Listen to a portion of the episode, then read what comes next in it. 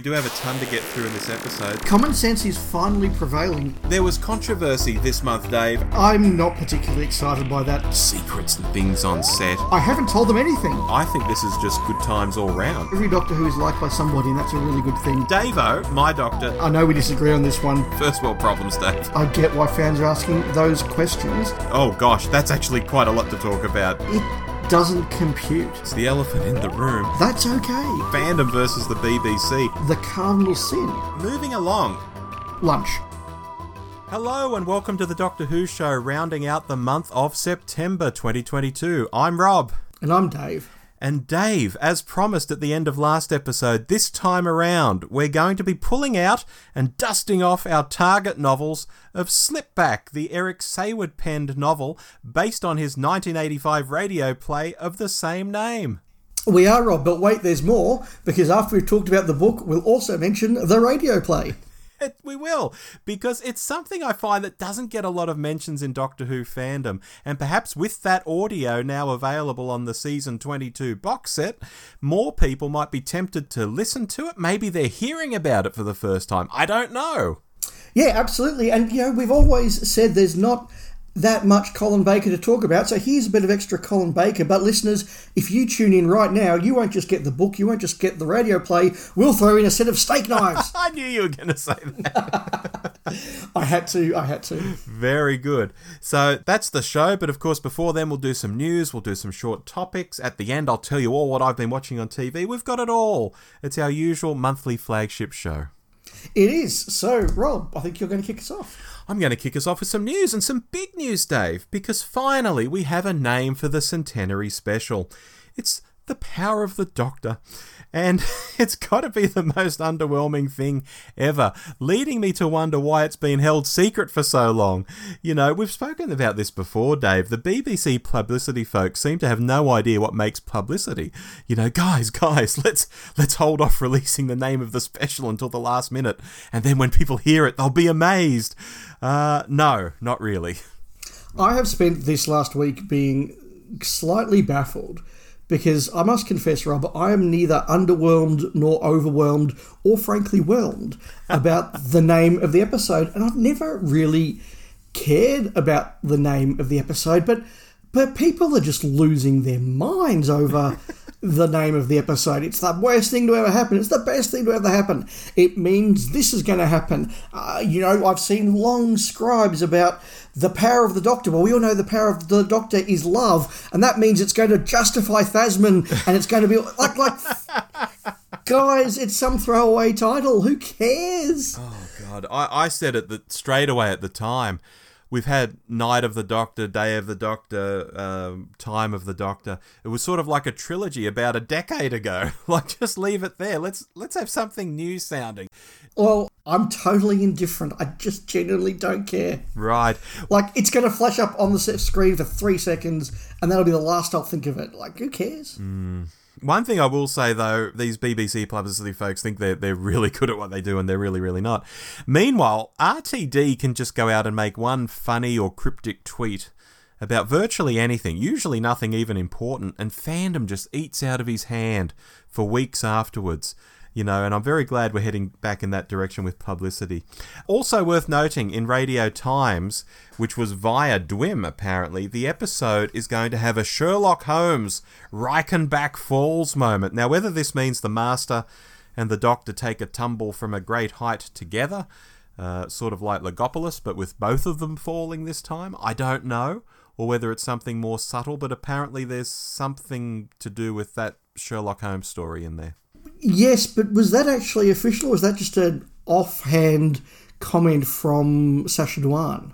That is a good question. I would need to do more research to know for sure, but because it's come through that august organ of Doctor Who, D W I M, right. I want to say there must be something to it. Yeah, look, I, I haven't gone into a lot of depth, but I vaguely think, and I could be completely wrong here, that it was Sacha Dhawan sort of made a comment, and um. It could mean a number of things. Uh, to me, it was sort of a flashback to the original Robert Holmes ending of Trial of a Time Lord, where he wanted what he called a Reichenbach Falls moment of the Doctor and the Valeyard struggling in the Matrix and mm. cue the credits and who knows where. We're coming back next season. So I thought, you know, that was an interesting reference. You know, does it just mean there's going to be a big dramatic two, you know, one-on-one between the Doctor and the Master? Does it just mean there's going to be a waterfall? You know, who knows? um, I've seen a lot of speculation again as well. Reichenbach Falls is probably one of those references that we need to ban from pop culture because it's just so overused and usually only very tangentially used. Mm, mm. Oh, and someone being someone else's Moriarty. If, yes. If they're oh. vaguely in opposition to each other. Oh, it's, it's his Moriarty. Yes, especially as I've never come across Moriarty in any actual Sherlock Holmes. Oh, is that right? Yeah, like I've seen, you know, the Star Trek take on Moriarty, and I've heard every, this is this guy's Moriarty, but the only Sherlock Holmes books I've read didn't have Moriarty, so you can't be that big a deal. Did you watch the modern show, though? Sherlock?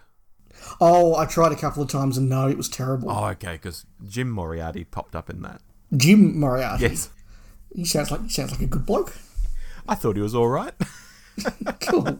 We've gone way off that we topic. Have. We have. So I might pick up the second news item, which is a little announcement that caught my eye from Stephen Wyatt, who, of course, is a former Doctor Who writer, notably of The Greatest Show in the Galaxy. Mm-hmm. And I'll read a little paragraph from his website here. Mm-hmm. Stephen Wyatt, The Greatest Show in the Galaxy writer, has written a beautifully poignant and waspishly witty two-hander about the last days of J N T as he tries to write his tell-all memoir alongside his outspoken partner, Gary Downey. Christopher Guard and Peter Noble are playing J N T and Gary. So I'm not quite sure what format this is in, but they talk later on about it being recorded, so I assume it's something that's going to get some sort of a release either on radio or C D or I don't know, maybe even via Big Finish. But that to me just sounded really interesting because Wyatt's a very good writer. Uh, I don't like everything he wrote for Doctor Who, but I like his style. Mm-hmm. And he's had thirty years to mature as a writer since then. The idea of a stage play-ish two-hander between J N T and Gary Downey, presumably as J N T looks back on his career and he's trying to write it down, and Gary's throwing in interjections, you know, that guy was a bastard. No, he wasn't. Yes, he was. Or that was a big mistake. Well, yes, it was. Or mm. that could be really, really interesting. I'm, I'm going to be keeping an eye on that one. I'm really, really interested. I find it a really niche thing, even within Doctor Who fandom, to write something like this. I find it interesting too, I've got to say. I'm assuming it will be funny. I have, I have the vibe it will be funny. Like, I, I know J N T ends up a sort of a tragic figure if anyone's read his autobiography, et cetera, but I imagine the two of them kind of bitching at one another somehow, and I think that could be funny.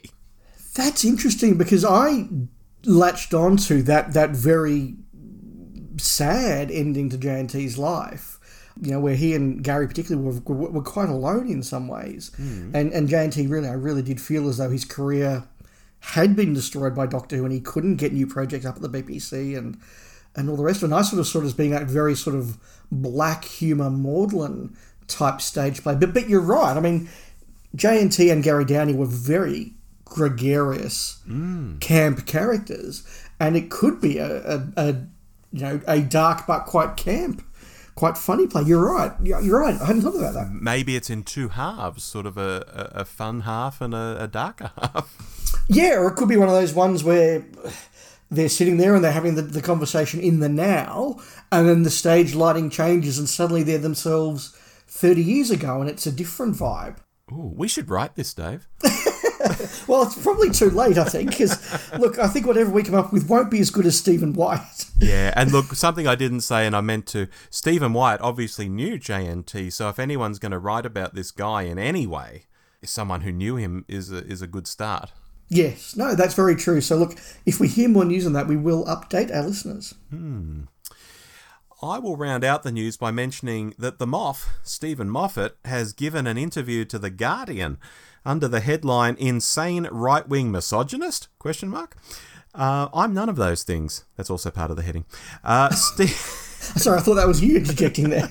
No, uh, no, it's it's an interview to promote Inside Man, which is a new four-part drama with David Tennant in the lead. He's playing a vicar or something, um, and Moffat's written it. But the way interviews go like this, the journalist tries to get a bit of sizzle in and pushes Moffat on a few issues, like he's perceived to have problems with female characters in his work. It doesn't get particularly nasty, but it throws some thoughts out there at Moffat, which you read from time to time on social media and stuff, but don't imagine Moffat ever being asked to his face.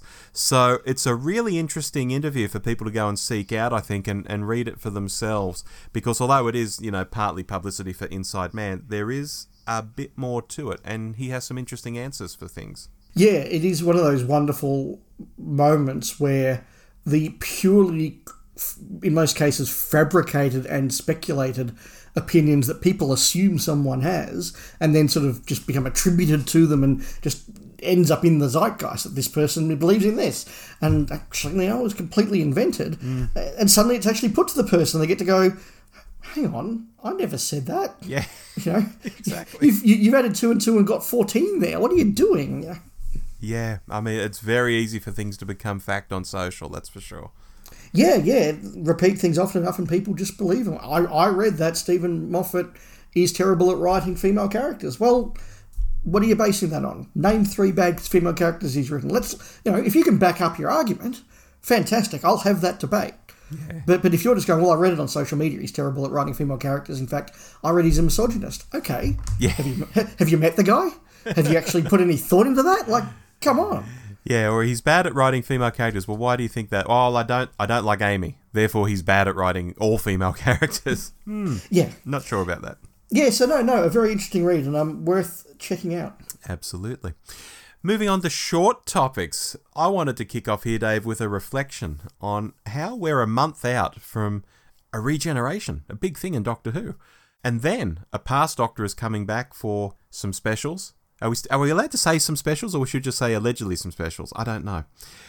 Then, after that, possibly next year, we're going to have the first Black Doctor in Doctor Who. He'll be in the big chair. It's unprecedented, frankly, what's going on at the moment. It's basically all change, all the time at present. And the reason I wanted to pull this out and just talk about it for a moment is because I'm not sure people really recognise that this is going on. Sure, fans know all these parts there pumping away in the motor, like, you know, Tennant's been filming this and Ncuti Gatwa's going to be doing that and Jodie's about to leave. They know, they know all the parts are there, but have they stopped to think that Doctor Who has never been like this before and may never be like this again? You know, maybe it will become more apparent as an interesting time once we've all lived through it. I don't know, and people look back and go, oh, wasn't that bizarre? With the sort of like three doctors running around simultaneously.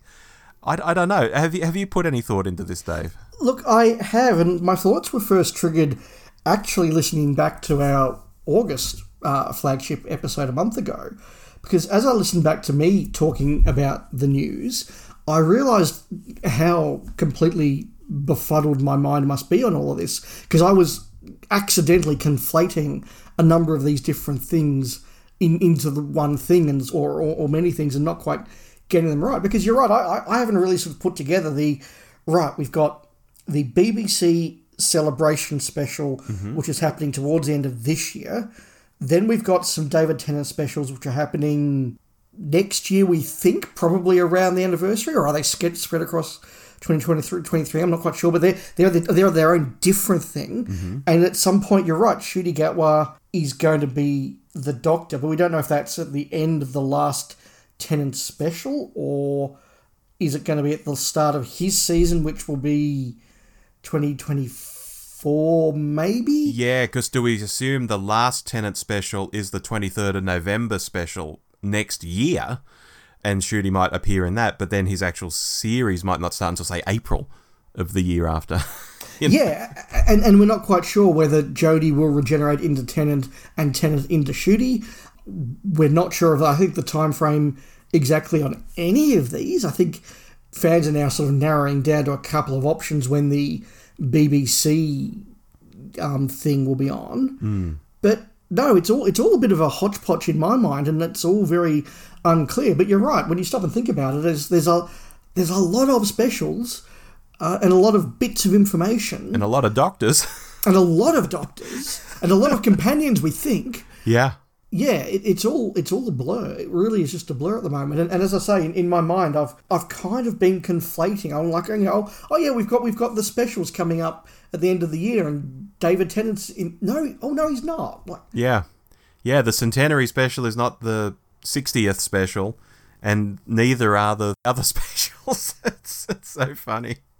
Yeah, yeah. So look, it is it is weird. Look, I think as things start to play out, as you say, we will get a better handle on them, particularly once we have a date for the Jodie one, and, and and now that we're starting to see publicity for the Jodie finale, so we're starting to see, you know, f- shots and and and and write-ups in D W M and all the rest of it. I think it's starting to now cement in my mind, okay, that's that. Yeah. And, and David Tennant's not in that, unless he's in it for the last few seconds, which he may or may not be. Mm.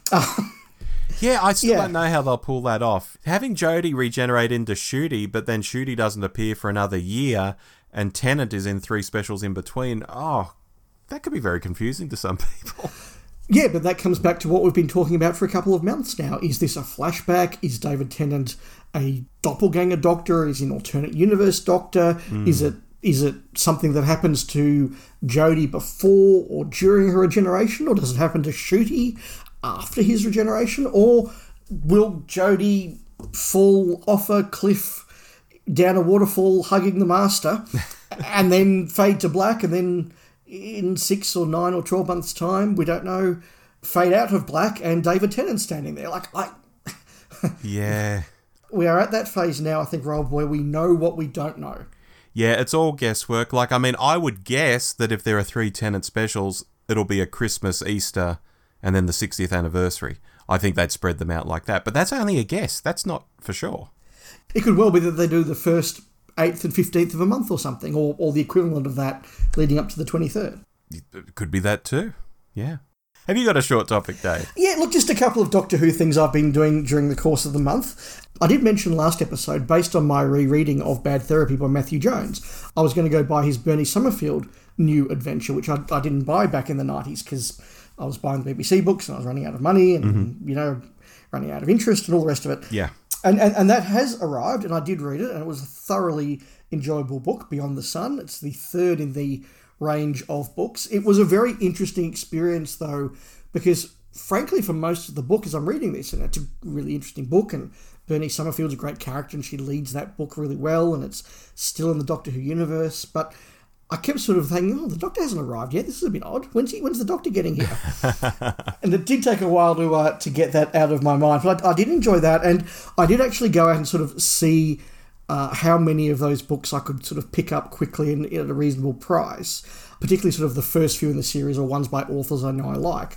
So I did shop around, and I didn't get a sort of a, a complete run. But of the twenty-three, I've now bought nine. Wow. Which will, which will see me through for at least another year. Sure. Um, and and it, it, all the other ones after that were sort of starting to creep above the price I had in my head for what I was willing to pay for a spin-off book from, you know, twenty-something years ago. So now you're in that sweet spot where you could set up some eBay searches and over the next six to twelve months just see if any pop up at a good price and just nab them as they sort of pop up, because that happens. Yeah, that's exactly right. I'll start to keep a bit of an eye on some of them, and if I see one going cheap, I'll potentially grab it, but also, you know, I'll start to read a few more of these books, and if I find I'm really enjoying them, maybe the price in my mind I'm willing to pay will go up a bit, or maybe I'll go, you know what, these were a nice experiment, I'm glad I've dubbed into them, but I don't feel the need to read all twenty-three, and I'll I'll, I'll go away and um and maybe not buy some more. We'll see how that progresses, but mm. once again, the burden of being an Australian fan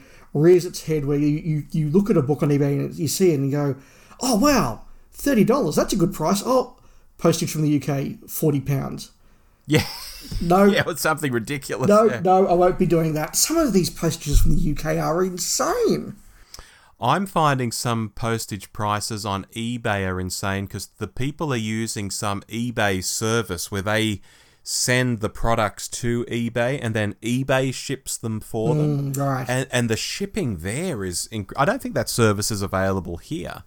But it seems to be happening in the U S, and the, the shipping is insane, and, and, and they're right they're they're right onto the G S T stuff, and they'll charge a G S T as well, and, and all sorts of stuff, and it's like, oh my god, a twenty dollars book with, you know, forty dollars postage costs. Yeah, absolutely. But on the other hand, most of the nine that I've bought, I was able to get locally for nice a, a good price, and you know, five ten dollars of postage. So that was good. And the other thing I did, I did over the last two days, Rob, and that is I listened to Big Finish's production of The Prison in Space. Oh, yes. Which is the um, notorious script from season six of Doctor Who that got up to the hiring of the director and saying, hey, please make this story for us. And the director reading and going, you're kidding. You can't broadcast this.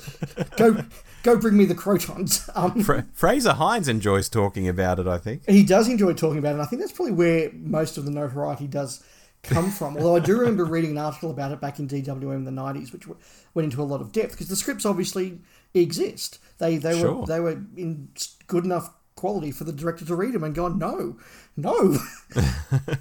So it was very interesting walking into this. I've said before, the Big Finish I like the most is where they do stuff like this. They take a missing story or an unknown story or a half-developed idea, and they give it to us and present it to us, and we can go, oh, that's what that would have been like. Mm-hmm. And um, I believe they did try to be pretty loyal to the scripts in producing this. Now, I've got basically two points to make. The first mm-hmm. is that the whole planet of women sexual politics thing is as bad as everybody says it is. It is quite cringeworthy. I mean, the fact that the right. the, the matriarch is called Chairman Babs for a start. Oh. Um, you know, it does end famously with Jamie curing Zoe's indoctrination by spanking her. Um, I didn't realise, though, that Chairman Babs gets her comeuppance because she just falls instantly in love with the second Doctor and goes to pieces when he leaves without her. And, oh, my oh, God, wow. There was some really, really bad stuff in there, and all the, you know, men have, men have been oppressed and men need their equality now, and sort of like trying to make equivalent the, the struggle of the suffragettes and other feminist groups with these poor oppressed men just was a bit, oh, no. Ooh, so, look, yeah. that stuff was as bad as I expected, and um, I will say that. But on the other hand, underneath that, there was quite a fun little sort of sixties future dystopian story. You know, uh, the prison's on a cool space satellite. The Doctor gets to do some clever stuff. There's a little bit of interesting dystopian stuff going in there, like how does a society go from being a democracy and equality to a female-dominated oppressive regime? But then, you know, it is a female oppressive regime. You go, oh, well, you've ruined it there. So I didn't, I didn't, I didn't hate the story, but it's just a shame it's kind of smothered in this awfulness. And and look, at least Doctor Who has the excuse that it was nineteen sixty-nine, but you know, most shows have done a Planet of Women at some point. Black Seven did one and it was cringingly embarrassing. Star Trek The Next Generation Season one did one and that wasn't much better. Mm-hmm. Um, Red Dwarf at least did a universe of women and that was quite funny. Although even then when you look at some of the uh, the sexual dynamics between the ca- characters, you still look at that and go, yeah, even in the Women of Universe, the women are written by men and you can tell. Mm. It sounds very much of its time. When you talk about Zoe being cured, it makes me think of something like the James Bond movie Goldfinger and, and Pussy Galore being cured in that by uh, Bond just throwing her to the ground in a hay barn and having his way with her. And she screams, no, no, no. Yes, it's a, hor- yeah. a horrific scene. Yeah. yeah. Yeah, no, very, very much so. Very, very much so. So, oh, look, as I say, I'm glad Big Finish did present it to us as it was presented to the production team, because I think that is an interesting historical artifact. And um, look, I took away more from it than I expected to, but yeah, it's as bad as people say. Right. So that was my Big Finish for the month. Excellent, excellent. Shall we move on to our main topic? Yes, tell us more about our main topic, please, Rob. The main topic, Dave, Slipback. We're going to look at, as I said at the start of the show, the novel of Slipback. But the novel is only one part of Slipback, because Slipback is a novel of a radio play. And this was put together in eighty-five, so sort of between uh, season twenty-two and season twenty-three, you had this radio play going out. And I think they had high hopes that this could maybe become a bit of a thing, but it, it really didn't. It sort of went nowhere. Probably the show going on hiatus didn't help with that. And yeah, it's just something that hasn't been talked about a lot in podcasts, at least ones that I listen to. So I thought it might be fun for us to look at the, the novel, and then Dave, you said, well, let's do the, the audio as well, and, and here we are. Here we are. So, Rob, this is a bit of a unusual artefact. It is. I think the English were the only peoples on the earth by the mid-eighties who still gathered around the radio and listened to radio plays. Yes. It's a very odd thing. And even in the nineties, when they did the two Pertwee ones, like we're, we're putting on a radio play. I'm like, people listen to radio plays? It's nineteen ninety-six. What's going on? Um, so when did you first encounter this? Because it obviously was never broadcast in Australia, to my knowledge. No, I first came across the novel, which was one that I just hoovered up in all the Doctor Who novels I was buying around that time. You know, going, going to a bookshop pretty much every week, and my mother giving me five dollars or whatever the books cost at the time, you know, four dollars and ninety-five cents, and, and buying a book. And on this occasion, I bought this book without really knowing what it was, which was the case with a, a fair bit of Doctor Who, I guess, I was buying at that time. I would buy, you know, a Hartnell story without really knowing much about it, apart from what was written on the back cover. And so I took it home and tried to read it, and it just did my head in. Because I know we'll get to this later, but the Doctor doesn't appear for the first fifty pages. I was just bored by it as a kid, Dave, I've got to say. That's interesting. I had not read the book until last week. Right. Well, I hadn't finished the book until last week. Interesting. Um, on the other hand, though, I did own the cassette. Because at a Doctor Who Club meeting around nineteen ninety, ninety-one-ish, somebody was doing that thing of, you know, moving out of home and trying to sell their collection and raise a bit of cash. And they just had all of these stuff, you know, going very cheaply on a table. And they had the Slipback Genesis of the Daleks record cassette as, as a double cassette pack, which is what it came out as, for like five bucks, ten bucks. So I, I picked it up and went home and listened to it. And at the age of sort of nine or ten or whatever it was, I, I heard it. It didn't make a lot of sense to me. It was very strange in tone. Uh, mm. The fact that it was six ten-minute episodes, I found make it, made it really difficult to listen to. It's, you felt like half the time you were just hearing the, the, the credits. Yeah. So I, I walked out of that with a very negative impression. And, look, I probably listened to it again at some point in the last twenty years, but it's been a very long time. Yeah. Um, for me, with the audio, I honestly can't tell you if it's a true memory I have of hearing the audio back in the day. I'm sure a copy of it was kicking around our local club. Mark, our local club president who listens to our podcast, might like to chime in on that. I'm sure it was around, but I don't have any clear memories of listening to it. You know how there are Doctor Who fans who are like, I remember when Trial of the Time Lord went out because my mother made, you know, chicken for tea and the gravy was really fantastic that evening. And, yeah. you know, and my dad had just paid, you know, such and such amount for, for petrol when at the local pet. They have all these really obscure memories that relate to that particular day. And you think, is that, are they are those memories for real? Like, I, I can't even remember if I've heard this thing or not. yes. Um, so I can't honestly say if I heard the, the audio back in the day or not. Well, there you go. Yeah. So what were your thoughts going into this? Oh, look, I was very keen to give it an, a new a new appraisal because I knew that when I tried to read it as a kid, I was a kid. And I wanted to better understand what had put me off. And it soon became apparent what had put me off. And it didn't put me off this time because I'm older, I'm wiser, and I, I just powered through it and, and just read the bloody thing. But I realised why this was so unlike all the other Target novels I had and loved at the time. Yeah, interesting. I went in with quite a bit of trepidation for two reasons. One being, obviously, my memory of listening to the cassette wasn't that it was particularly good. And the second was that I suddenly remembered that Eric Saward at that state time was writing stuff like the Twin Dilemma Target novel, mm. where he so desperately wanted to be Douglas Adams, and yes. so desperately he was not Douglas Adams.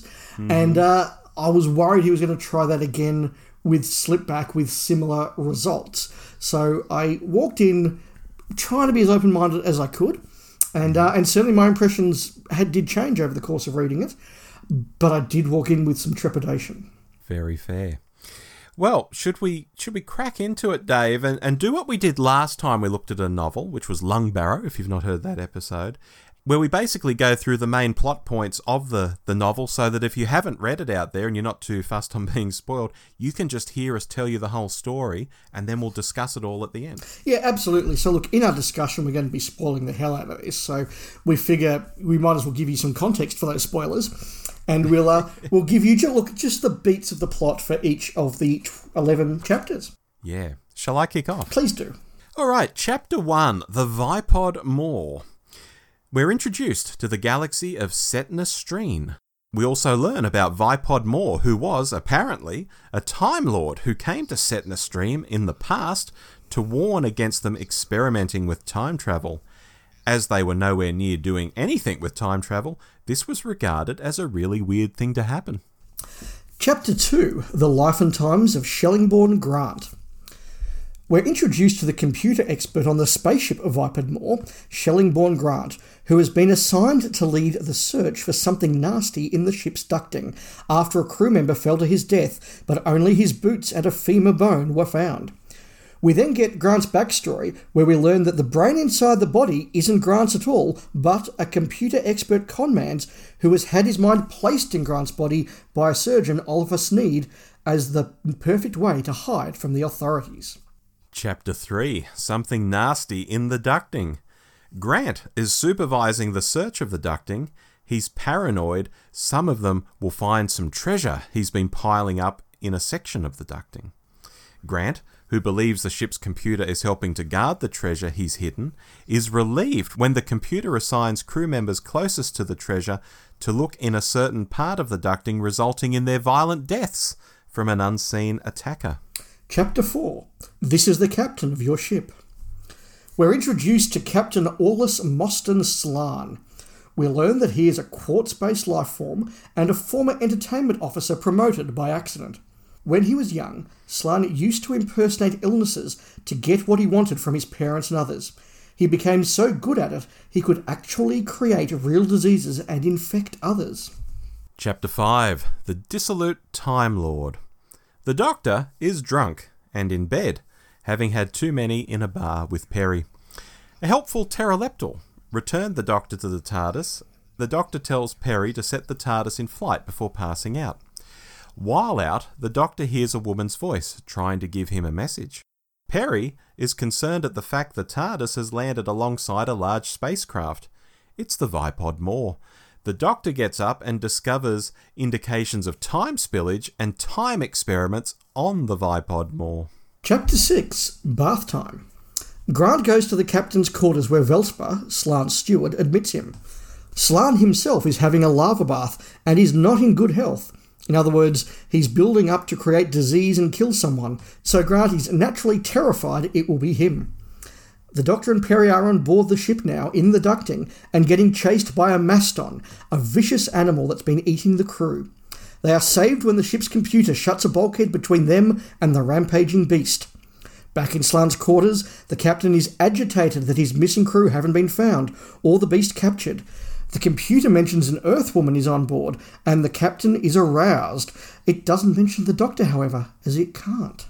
Chapter seven, The Voice Within. We learn that the ship's computer has a voice within that it talks to, much like having been invaded by an alien presence. The computer doesn't know what to make of this and is being controlled by the voice, for example, not revealing to Slan that the doctor is on board. The doctor and Peri are trying to reopen the bulkhead that closed them off from the beast when Peri wanders into another area, and that area is closed off from the doctor. He's then told that Peri has fallen twelve metres and chances are is dead. The voice that speaks to the computer reveals that the Doctor is a Time Lord and it wants him hidden so it can extract knowledge from him, separating Peri and hopefully getting her to Slan to be preoccupied with is all part of its plan. Chapter eight, Mister Seedle and Mister Snatch. We learn that Peri didn't die because she fell onto two other people, one fat, one thin, and described as a sort of psychotic Laurel and Hardy. These are Seedle and Snatch, and they are law enforcement. They are now on the trail of Shellingbourne Grant and the stolen artefacts. Chapter nine, The Search Begins. The computer is ignoring Grant, but talking quite happily to the doctor. It opens some bulkheads around him, sending in a servant droid who has a Jeeves-like butler voice and would like to be known as Barton to escort him away. Grant tracks down the Doctor in the bulkheads. He shoots the droid and quizzes the Doctor, believing him to be the police. The Doctor convinces him otherwise, and before he expires, the droid tells them where the Doctor was to be taken. Chapter ten, The Meeting of the Minds. Peri, along with Seedle and Snatch, comes across the droid butler and interrogates it. The droid conflates the Doctor's name and Grant's to Doctor Grant, raising their already held suspicion that Peri's friend, the Doctor, is actually Grant. Slan is getting impatient that Peri hasn't been found. He starts brewing up an infection that will kill the entire ship if he releases it from his body, much to Velspar's horror. The Doctor and Grant make it to the room the butler droid was taking him to. Grant stands guard, and the computer lets the Doctor inside, explaining the purpose of the ship, to study their galaxy, and how the findings have been so negative. The computer seems to have a plan to make the galaxy better, but won't share it with the Doctor. Yet. Chapter eleven, The Search Ends. Seedle and Snatch, with Peri, find Grant. They capture and torture him, thinking he is Doctor Grant, Peri's accomplice, which he repeatedly denies, but of course they don't believe him. Inside the room, the Doctor learns how the computer got its outer and inner voices. Its hardware wasn't built properly, and ever since it's been able to cultivate its second personality, becoming stronger over time during the mission. The computer also reveals its grand plan. The inner voice has decided to take the Vipod Mor back in time and basically act as a nursemaid to the life that forms in Setna Stream, so it can oversee a galaxy with less pain, conflict and mistakes. Slan, meanwhile, is almost ready to unleash his virus to kill everyone on board. Velspar kills him, douses the body in oil and sets it alight. He then covers himself in oil, determined to join his master in death as penance for killing him. Chapter eleven continues. Grant finally gets the computer to open the door to the room the Doctor is in, proving that he and the Doctor aren't the same person, and the room doesn't contain the stolen treasures that Seedle and Snatch think he has hidden in there. The Doctor warns them of the virus that's about to be unleashed across the ship, and suggests they make a run for the TARDIS. Along the way, Snatch and Seedle are caught and killed by the Maston. The rest make it to the TARDIS. The Doctor attempts to land the TARDIS inside the computer to see if he can stop it. Suddenly, a voice tells him to stop. The Doctor thinks it's one of the High Council of Gallifrey, but it's actually Vipod Mor, another renegade Time Lord. We learn that the ship Vipod Mor, named after the Time Lord, successfully travelled back in time but exploded, actually causing the Big Bang. We then see how it happened in practice, with the outer voice telling the inner voice that it has set the ship to self-destruct. The Doctor mopes in the TARDIS, annoyed that he didn't pick up on any of the signs, even the fact that the ship was called the Vipod Mor.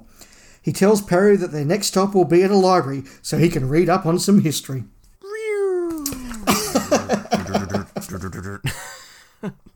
So, Dave, what do we think of the novel? It is better than I expected. Okay. It has some very interesting ideas. Mm-hmm. It's a bit of a mess. Mm. I think that we need to talk about the whole Douglas Adams shtick that Saward was doing. When it works, it isn't too bad, but when it fails, it fails big time. Yeah. The first thing I re-remembered when I started reading this was, oh yes, this has a Douglas Adams sort of feel. Not because Eric Saward is anything like Douglas Adams as a novelist, I'll, I'll back you on that. But because it's this kind of absurdist sci-fi stuff that Adams is known for. So it, it, it's in that wheelhouse. It's not as good as Adams. It's, it's nowhere near as good as Adams, but it's in that wheelhouse. And the second thing I remembered, like I mentioned earlier, was just how it goes on and on and on and on. And it's page fifty before the Doctor enters into things. And that means it's fifty pages. Literally fifty pages of reading this absurdist stuff about the galaxy they're in and Shellingbourne Grant and all of that stuff. And even on this read-through, I was trying to remember, was any of this stuff worth remembering because it's part of the plot? And, you know, what's stuff that's just there as meaningless, cheap gags and is just there to pad out the page count sort of thing? What what do I really need to remember here? Is is it important to know this, or is that just a funny line? That that that was my take on it. Yeah, there was a lot of that. And even stuff that reads as though it should be important. Like, for example, a lot of the background of Oliver Sneed, the uh, neurosurgeon that swaps Grant's brain around. Mm. Most of that actually ends up being not remotely relevant at all. Um, but some of that stuff wasn't too bad, but it does go off on some really bizarre Adams-esque tangents. Uh, a couple of them aren't, aren't, you know, too bad, but some of them are really weird, like the way that the invention of wine changed civilizations across the galaxy. I just thought that's just trying way too hard. Uh, you know, it doesn't work that well. On the other hand, the stuff about the conference of psychologists and them warning the local natives that, you know, it always rains when we have our conference, ha ha ha, leads to Noah building his ark. Mm, um, mm. You know, that that that was actually kind of clever and I quite liked it. There were some little throwaway lines, like uh, the one about the bar being named after Lord Lucan, as or it sort of says, you know, it's a bar called Lucan named after some random human that's popped up on their planet, mm. which is sort of all about, you know, where did Lord Lucan go to and all that sort of thing. So yeah. There were lots of little throwaways in there, but the problem is they're throwaways in fifty pages of just stream of consciousness stuff that Saward isn't as good as Douglas Adams. Yeah. And, and even Douglas Adams would do this stuff in between plot points. So he would have the plot go in a particular direction, then have a tangent. Then he'd have some more of the plot and go down another tangent. And then they'll mention that they're going to a bar. So Douglas Adams would talk about how the cast are going to a bar and then do a whole little bit on the history of the Pan-Galactic Gargle Blaster mm. and then go back to the plot.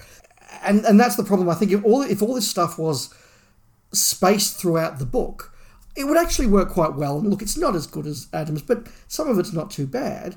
But the problem is what you get is fifty pages of just prologue, like really just prologue. Yeah. Then you introduce the Doctor, yet fifty pages of the Doctor locked in a room while we're just doing a bit more background and introducing the Captain and introducing the computer and talking about all that sort of stuff. It's only in the last forty to fifty pages of a one hundred forty-four page book that the plot actually starts and the Doctor starts interacting with it, by which stage, I've got to say, it's a very pacey, exciting book. Like, there's lots of plots going on, tensions being wound up. You know, Saward's very good at that sort of thing, of just throwing in some action, some tensions, and some gunfights, and some mm. jeopardy. And so you get a re- the last fifty pages is really tightly paced, and he packs a lot in, which is totally in contrast to the first fifty pages where he packs nothing in and there's no tension whatsoever. Yeah, it's very much like he novelised the radio play and then realised he was about fifty pages short. And so literally just wrote another fifty pages of preamble introducing all the characters from the radio play and just literally stuck it on the the front of it mm. and and didn't try to interweave the stories at all. You you do just read this big preamble. And it's interesting because none of this background about Shellingbourne Grant or Slan or whoever is actually in the radio play. Very little of it is. I mean, there's the bit about him cultivating some disease and such. But when you actually get into into detail in that in the novel, that it is interesting, but it is just sort of tacked on. And I feel that's how he's written the thing. You know, half is novelisation of the play, half is just, oh, I've got to make the page count. So I'll ask you at this point, Rob, when you did plough through that first fifty pages this time and got into the second half of the novel, did you like it more? Yeah, I did, because, I, as I say, I actually finished the thing. Yeah. Um, the, the story is very simple in the novel, you know, despite all of this fifty pages of background. Once you get into the story, I mean, we're introduced to this certain part of the galaxy and some of the people who live there. Some of those people are on this spaceship. The Doctor and Peri land on said spaceship. They get split up. They face death a few times. They reunite and get off the ship. It goes back in time and sets off the Big Bang. Yeah, absolutely. And and more than that, it's got two real Saward trademarks in there, one good, one arguably bad. Mm-hmm. The, the, the good is, as I've long said, Saward was very good at creating universes and encouraging his writers to create universes. He would he would say to a writer, if you're telling a story in Doctor Who and you're visiting a planet, you need to know how the planet works and what the planet's history was and how its government works and how its society works. You need to understand all that. to tell the story. And, and, and I think that a lot of Sayward-edited stories are very good like that. And this book was very good like that. The, the Vipod Mor didn't feel like a random spaceship in the middle of nowhere. It felt like a spaceship in a society, in a galaxy, with worlds and backgrounds and, and, and, and the like. So that was really good. Mm. The other Sayward thing that happens in here is that nothing that happens in the book actually matters. No. Nothing the Doctor does actually matters. Nothing that any of the characters do that act- actually matters. What was going to happen happens, and everything's actually completely irrelevant. It's it's even more than Revelation of the Daleks, where at least you get one pair of characters who call in the uh, renegade Daleks to come and take away Davros. Like they, are, they there's one aspect of that plot that matters. Um, in this one, nothing that anybody does actually matters whatsoever. Um, Sayward is just telling a story about a thing that happened. I guess you could say the computer deciding to blow up the ship matters because it creates the Big Bang. And doesn't Sayward love ships going back in time and exploding, Dave? So to deal with both those points, look, look, y- y- yes, stuff happens in the novel, but the computer was going to blow up the Vipod Mor once she discovered the plot anyway. It wasn't as though the Doctor explained to the computer, your alter ego's about to do this, so I need you to make this decision, or there was some incident on board that made the computer go, oh my God, my, I need to blow the ship up. It was just when she found out what her alter ego was doing, she's gone, I don't approve of that, and I'm going to blow you up. So whether the Doctor had been there or not, it would have made that judgment call. Yeah. So yeah. That, that, that's, that's what I'm saying about nothing sort of actually happens. Yeah, I, I, I get you. I was, I was just making it funny, because again, though, Sayward sure loves ships going back in time and exploding. He writes about it in Earthshock, killing off all the dinosaurs. And of course, he script edited Terminus, where the ship is travelling in time, jettisons fuel, and causes the Big Bang there. So why are we revisiting that just a few years later? Has had he become confused, Dave? you know? No, I, I think I think what it is is he just thought that was a really good idea, and I suspect he also thought that this was a radio play going out on kids' radio on an obscure B B C radio station that hardly anybody would ever listen to, and certainly after it had been aired once, no one was going to listen to ever again, and certainly there was no chance that a couple of middle-aged Doctor Who fans thirty-something years later would be making a podcast going into detail about what he was going to do, or that he'd have to write a target novel, or that, you know, Doctor Who fans were going, oh, it happened in Terminus already. He just thought, you know, no one's listening, no one cares, I can pitch this plot, no one will notice. And uh, and that's what happens. But I will say to you, Rob, mm-hmm. there is nothing that says that the Vipod Mor couldn't end up at the start of the galaxy and millions of years later be found and called Terminus. Wow, there's, there's a Big Finish plot, Dave. You should script, script it for him and send it in. It is interesting because Sayward has this double peril going on. He has the threat to everybody based on the fact that there's a mad computer in control that wants to take the ship back to the creation of the galaxy. Okay, that's one threat. But then he has the double jeopardy of, and the captain's concocting this terrible disease that's going to wipe out the crew. So there's a there's a, there's a there's a time limit on everything. We've got we've got to happen. Things got to happen because if that one doesn't get us, the other one will get us, and we're under pressure. And sort of everything's complicated by the fact that there's a ravenous bloodbatter beast of trial mm. um, substitute um, wandering around the ducting. So yeah, like he throws in all these bits of tension, but doesn't actually save anybody from it. No. Um, to to to the point that Seedle and Snatch, who have basically been the comedy relief characters, certainly in the book, he doesn't want to take them on the TARDIS with him, so they just get brutally eaten. But but more than that, one character gets, I think it's Snatch, gets caught by the Maston and, and eaten. And then his partner's like, well, if he's gone, I guess I need to go too. Honor, I guess. Mm. And just, just sort of like goes and gets eaten himself. That that felt very flat. And I, th- I think that is also a very sort of Sayward mercenary with life kind of attitude. Yeah, big time. Now, I mentioned a moment ago the story speeding up, and it's so true, because when I made the initial synopsis for us to read, Dave, I could find about three things to say about each chapter. Three dot points, let's call it. But when I got to that final chapter, there was about nine or ten things, because everything is squeezed in at the very end. A couple of nights ago when I was finishing the book, I had about forty pages left to go. And as I'm sort of turning the pages, I thought, I've I've got eight pages left of this book, and a lot has still got to happen. Yes. And it all happens in eight pages. And look, Saward is very, very efficient with his use of language and, and getting the plot finished in those last eight pages. But it, it does go really well. And, and look, I think that's actually to the book's credit. As I said, I I felt reading this book like it was a four-part Doctor Who story. And as you went through each part, it got slightly more and more tense and slightly more and more exciting. And there was a proper build-up. And I, I was getting to that last forty pages and going, oh, what happens next? What happens next? And and wanting to turn the page. It was a good ending. He, he wrote that well. But you're right, it's very condensed. And we keep making the point, in total contrast to what am I reading for the first fifty pages? Oh, yeah, like as as you brought up the whole wine thing, this society invented wine, so then they had to invent the glass because they had wine, and then they had to invent the barrel because they had wine, and that just goes on and on. Yeah, it, it does, and there's there's many examples like that. As I said, some worked, some absolutely didn't, and, and the, the, the glass wine thing was just tedious. Hmm. Shall we move on to the audio? Yes. Well, what did we think of it? Better? Worse? Any differences? I appreciated it more listening to it now than I did when I was a kid, I will say that much. Mm-hmm. The flaws of the novel do, in part, exist in the radio play. I think the novel does expand on some stuff that doesn't quite work in the radio play. I think that Shellingbourne Grant, who, look, isn't the most three-dimensional character even in the book, at least has some dimensions in the book.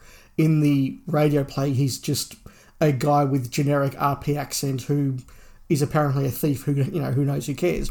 Yeah. Um, it's really, really odd. Uh, I think that as good as Valentine Dyall is playing the captain in the radio play, the character of the captain in the radio play makes no sense whatsoever. It's just this weird, angry guy played by Valentine Dyall who apparently can create spores on his body. Mm. Um, it really doesn't work. Whereas actually giving the captain all that backstory about who he was and why he does this, that that actually worked quite well. There, there's more to say on the captain um, and some other things, but how did you find that radio play? There are tons and tons of small differences, you know, and I noted some down, like towards the end, the captain gets sicker and sicker and concludes he's infected himself, but that's all we know. And his steward doesn't kill him and then set fire to everything. And the voice at the end telling the doctor to leave things alone so the Big Bang can happen is identified as a Time Lord, but we don't go down the whole, oh, it's Vipod Mor, another renegade Time Lord path. That that's a book thing. You know, and, and I'll go on, even smaller things, like on audio, Seedle approaches the Maston that's eating his partner, and he's got some semi-heroic words, like he's a police officer and this is something that goes against the law that he's honour bound to uphold. And he says all that in the novel too, but also throws in a, you're nicked, do you hear me? which which is pure comedy value. There are differences, subtle ones. Yeah, there's some much bleaker stuff in the novel that yes. I, I think is obvious because of why, uh, which is obvious because the, the, the original radio play was meant for a kids' show, so, you know, I, I get that. Um, but but sometimes it works and sometimes it doesn't. And, and the stuff you said about Slan being murdered by his valet, that's really, really off-colour because Slan's been this sort of grotesque black comedy character all the way through the book, a sort of a figure of fun, and he's this ex-entertainment officer who just sort of failed upwards and by good luck and good virtue and a few well-placed germs, you know, ended up as the captain of this great big celebrity uh, ship. Mm. And it's all kind of a bit funny and a bit weird and a bit, you know, a bit surreal. And suddenly you get this just segment of Velspar, you know, going and reaching for the razor blade and presumably slitting Slan's throat, then setting him on fire, and then self-emulating himself as he throws himself on the pyre. I'm like, where did this come from? Yeah, he sort this of is... anoints himself in oil and... and then jumps on the pyre. It's really just out of nowhere. And that was like, wow, that's that's really, really bleak and odd. And ostensibly this, you say a kid's radio play, it's still a kid's novel as well. Well, that's true. It's a novel for kids. Yeah, that's that's true. People have speculated in the past that Slan is J N T. th- there's a bit there to sort of corroborate that. I must admit, had I not gone into the novel with that thought in the back of my mind, I don't think I would have spotted it. Going in with the thought in my mind, I did go, okay, I can kind of see where that's coming from. It's somebody who is a bad leader who kind of likes vaudeville and entertainment more than he likes leadership and process and actually doing a good job. Somebody's kind of fed upwards. And you go, look, this is building up towards the point where Eric Saward just dumped a big steaming turd on J N T's desk on, on the way out, so to speak. Yeah. Um, so, look, there may be some merit there, but did, how, you, you said you think it sort of had some of it there. How, how much did you think it had? Well, look, I, I'll say I certainly wouldn't have thought about it if I was just listening to the audio. But it's it's in the novel where Slan is all of those things you described, and he's got this simpering sort of sidekick.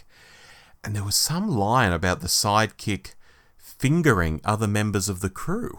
Yes. Did you? I, I picked that up, yes. And I think it might have even been in quotation marks, fingering. It was like, hmm. Because, again, knowing this going in, I was looking out for it. And when you're looking out for it, you sort of see it so much more, that his sort of hate towards this guy is sort of being played out in the way he's written this. So I I see it, yeah. Yeah, so look, I I don't know if it's there or we've just created that and we're now seeing it, um, but it, it, it was interesting to note it. Something else that I think does work a lot better in the book than the radio play is the final denou- denouement. The fact that the book sets up this whole thing of there was a being called Vipod Mor who just turned up sort of on every T V station in every planet in, this, in the galaxy at the same time and said, do not mess with time. And once they all started to travel through space and meet each other, they've gone, hey, that happened fifty years ago on our planet. That happened fifty years on your planet. Wow, this guy must be sort of a godlike being. Vipod Mor and his wisdom. And he became this thing, and that's why they named the ship after him. And then we find out that he was a Time Lord, et cetera, et cetera. And I thought that was pulled together in quite a good way, and it kind of justified the whole deus ex machina of the Time Lords rock up and say, Doctor, stop now, and the Doctor goes, oh, okay.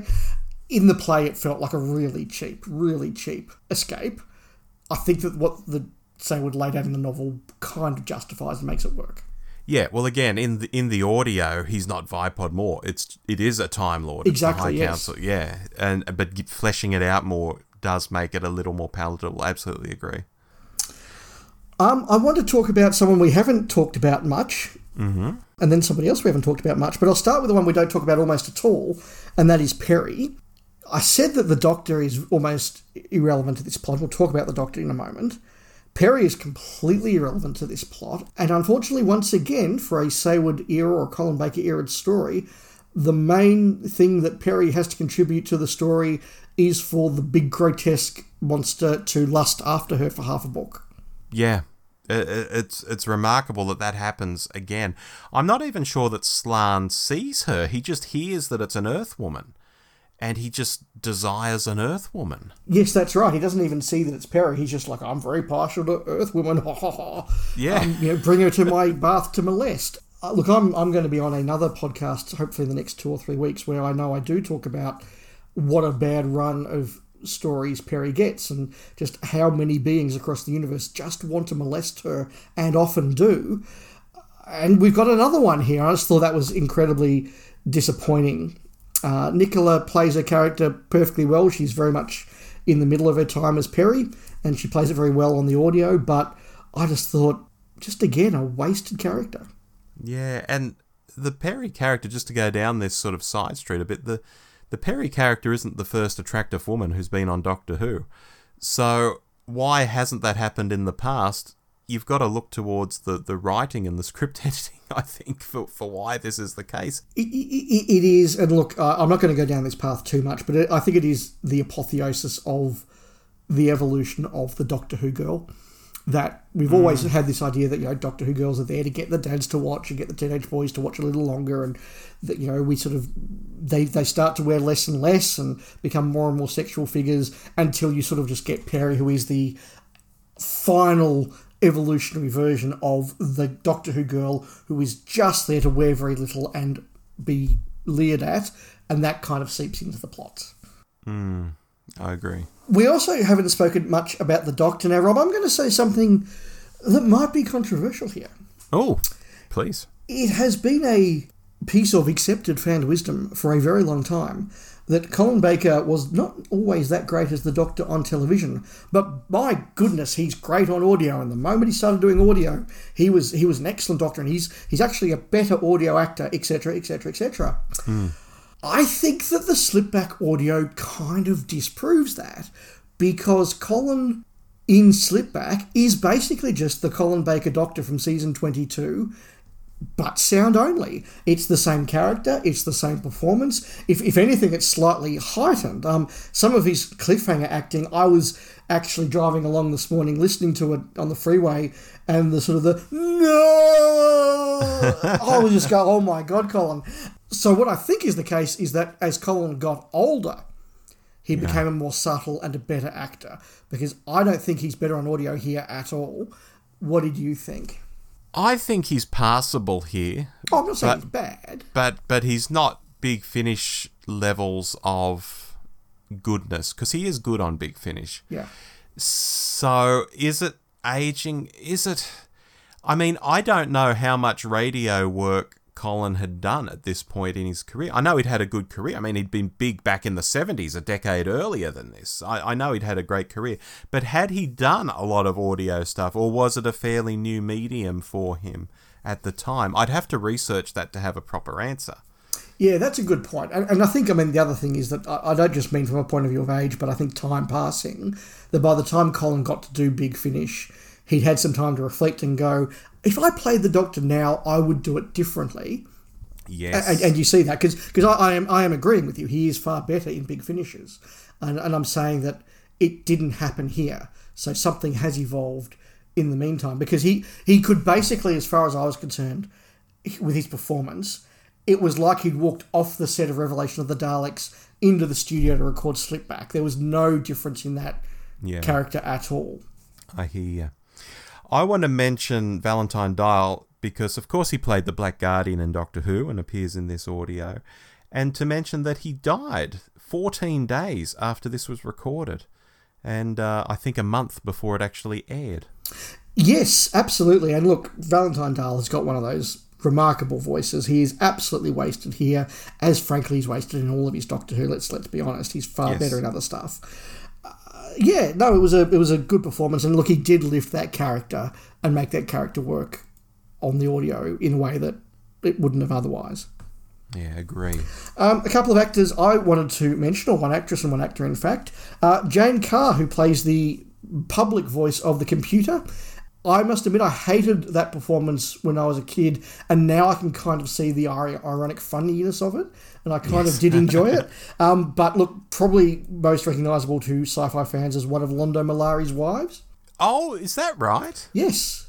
I didn't know that. Yeah, there you go. When you think about it, you can work out which one. I think she's Timoff. Oh, that makes...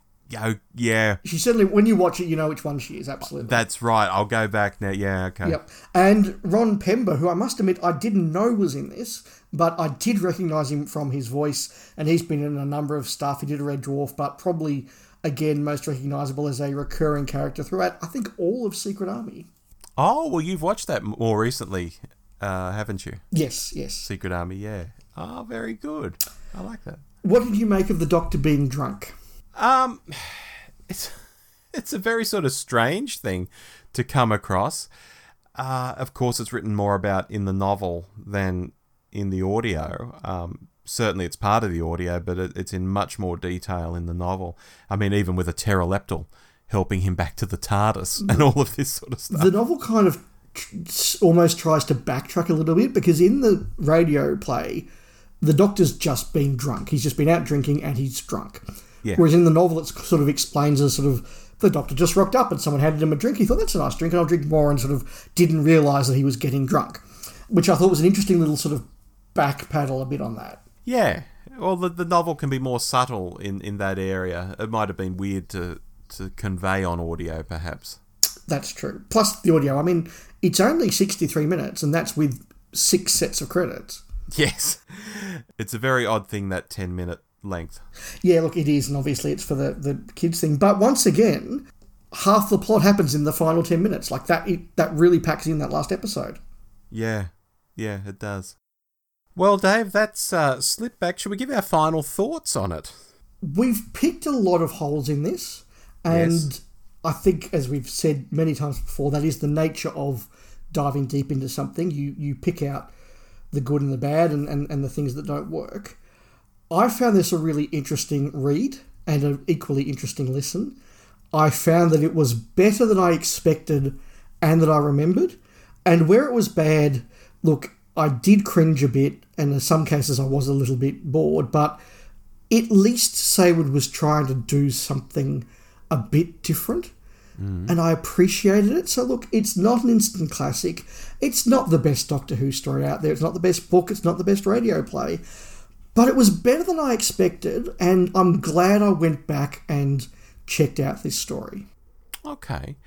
I prefer the novel. I think the story is much better when it's fleshed out. Yes. I don't think it's well structured, however. No. And I think the subpar Adams writing is very grating. But the story, which is uber simplistic, at least gets a bit more depth in the novel. So if I was to recommend Slipback to someone out there, you know, for some ungodly reason, I'd recommend the novel, but with the caveat that the person reading has to get through the first fifty pages of really weird sci-fi comedy before the story starts properly. And I know that must sound so weird and counterintuitive. Why wouldn't I recommend the audio? Because it's shorter. It's because, in spite of it all, I think there's more to pull from the novel, and I think it makes the characters much more satisfying than just some voices on a tape. Grant, in particular, I think you said it well. He's just a guy with an R P accent. You don't have half the background, you know, that you get from the novel when you read about Grant. Yeah, I absolutely agree with that. I do think the novel gets better as it goes along. And once again, that last thirty, forty pages, I was turning the page and wanting to keep going. It was an exciting little adventure. Not a lot of depth to it, but some good ideas in there. And yeah, it was a fun little read. And look, if you're somebody who's a big fan of the Colin Baker Doctor and you, let's face it, don't have a lot of Colin Baker Doctor to watch, mm. this is worth checking out. Absolutely. And particularly because it's of its time. It was made in nineteen eighty-five. When you hear Colin's voice, it's Colin in nineteen eighty-five. It's not Colin today pretending he's in nineteen eighty-five. This is the real deal. So if you haven't heard it or read it, it's worth doing, I think, especially for the completists out there. Just a little thought to finish off that topic, Rob. Yeah. If Doctor Who hadn't come back from the hiatus, this would have been the last ever classic Doctor Who story. Wow. Do we have any emails this month, Rob? We do. We do. We've got the first one here. Well, it's not so much an email. It's a, a private message that I received on Gallifrey Base. So this is a new way to get a message. And this is from Richard, who goes by Richo over on Gallifrey Base. And he said, "Hi, Rob. I know it's been over a year since this conversation took place." He's referring to our past private messages. Uh, but I've been meaning to say, soon after we had the conversation, I started listening to more and more of the Doctor Who show. And hand on heart, can say it's one of my favourite podcasts that I now listen to as soon as it comes out. The short ones and the long ones. I really think you've got the mix right there in terms of the different lengths for different purposes. Keep up the good work. Cheers, Richard. Well, thank you very much, Richard. That's a good thing to hear. Yeah, and a, and a lovely thing to hear on Gallifrey Base. You don't often hear nice things on Gallifrey Base. I haven't been to Gallifrey Base in years. I don't even know what my logon is, to be frank. Oh, wow. I have one here from Pat Howe, who tweets at, at Patrick J. Fury.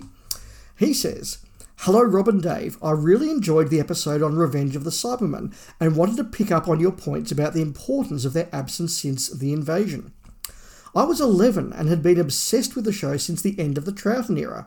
Information about the show's history was very limited, so the only sources then were old annuals and the moon-based novelisation Doctor Who and the Cybermen. These fueled an intense curiosity and an air of mystery about them, which was enhanced by not featuring in the Pertwee era. The excitement of their return, along with the new Doctor, and along with the shock of the new with punk and other cultural waves, felt very real. Critically, Revenge was not a disappointment. The Cybermen looked great, and the loss of continuity did not matter. It's also worth saying that the many families, including mine, still had black and white television sets, so the vagaries of the special effects were often lost. Looking back now, the stylistic changes since the start of the decade are much clearer in colour. I remember going along to the Panopticon in nineteen seventy-nine at the D W A S convention, and the sudden impact of seeing An Unearthly Child for the first time and to learn about show history from fanzines was brilliant, but you do lose the mystery and allure of the past. Also shown there were The Three Doctors and Planet of the Spiders. Like seeing the return of Cybermen, the appearances of Troughton and Hartnell and A Regeneration were echoes of a past which pre-V H S and with no repeats in the U K, you just couldn't see. All three stories seem underrated these days due to familiarity, but were hugely impactful on fans at the time. Thanks for all your work as ever, Pat Howe. That's a really good email. Thanks for writing in there, Pat. And look, I totally agree. We now take The Three Doctors and Spiders and Revenge of the Cybermen absolutely for granted. And yeah, we we don't remember what a big deal this must have been when they went out. Or even seeing An Unearthly Child these days, people are like, oh yeah, I'll just pop the D V D in, or yeah. or find find it on uh, you know some online streaming thing. You know, it's like no, th- this is something that was very very special once upon a time. Yeah, look, it absolutely was. And if you don't mind me plugging another podcast, we have a long discussion about some of those aspects in fandom when I guest on the forty-two to Doomsday podcast a couple of months ago. Very good. But thank you for writing in, and as always, please do send in your thoughts. Absolutely. Now, Dave, we typically talk about what we've been watching around this time. Have you been watching anything? Look, not a lot. Uh, given that we are recording at the end of September, I'll be honest, most of the time my T V has been on over the last two weeks, it has been to the news and to coverage of very much real-world events. Um, mm-hmm. So I haven't watched a lot. When we finish recording here, though, I am going to go and watch the first episode of Andor, which is the Star Wars series I've most been looking forward to ever since they announced they were starting to do Star Wars T V, so yes. I'm keen for that. Uh, I did start the first season of The Umbrella Academy, and I will keep going with that, but as I say, I kind of had my viewing interrupted by uh, tuning in very closely to some very sad world events lately. Mm, I, I, I hear you. I have been watching Cobra Kai, which I just adore. I've I've said on Twitter before, the Cobra Kai is like the Hemingway of T V shows. It's a little old school, and the writing is super concise. You can have a thirty-minute episode of Cobra Kai where multiple groups from the cast are playing out all these different storylines, and you feel it's all quite satisfying and a lot has happened, but only thirty minutes has gone by. And you compare and contrast that with something else I've been watching lately, like uh, The Rings of Power, the new Lord of the Rings show on Amazon. And it's just a joke. While Rings of Power is very pretty to look at, the plot just meanders. The scripts aren't very well written, in my opinion. The acting is shocking in places. And you throw in a protagonist who's just unlikable, and she doesn't like anyone in return. And of course, she's also the smartest. She's also the best fighter. She can't do anything wrong. You never feel she's in danger. And it's like, oh my God, who wrote this? Can we get the Cobra Kai writers in on this? And when you do dig into it, Rings of Power is written by a couple of dudes with barely a credit to their name prior to this. How they were tasked to be given a show that costs fifty million an episode. Some people say more. I really have no idea. It's just bizarre. So Cobra Kai and Rings of Power, two totally different things I've been watching.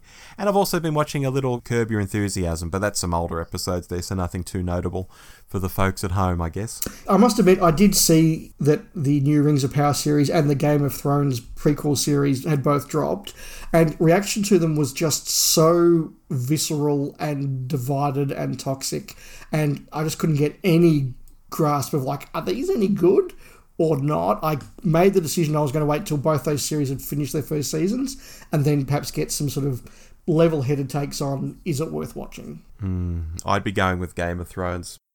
Full stop. Okay, we'll discuss that later. All right.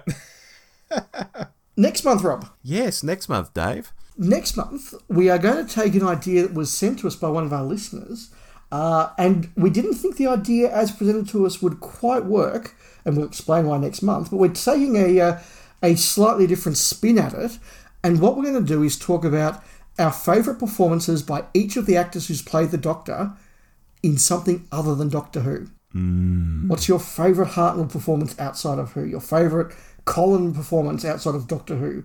Your favourite Matt Smith performance outside Doctor Who? Mm-hmm.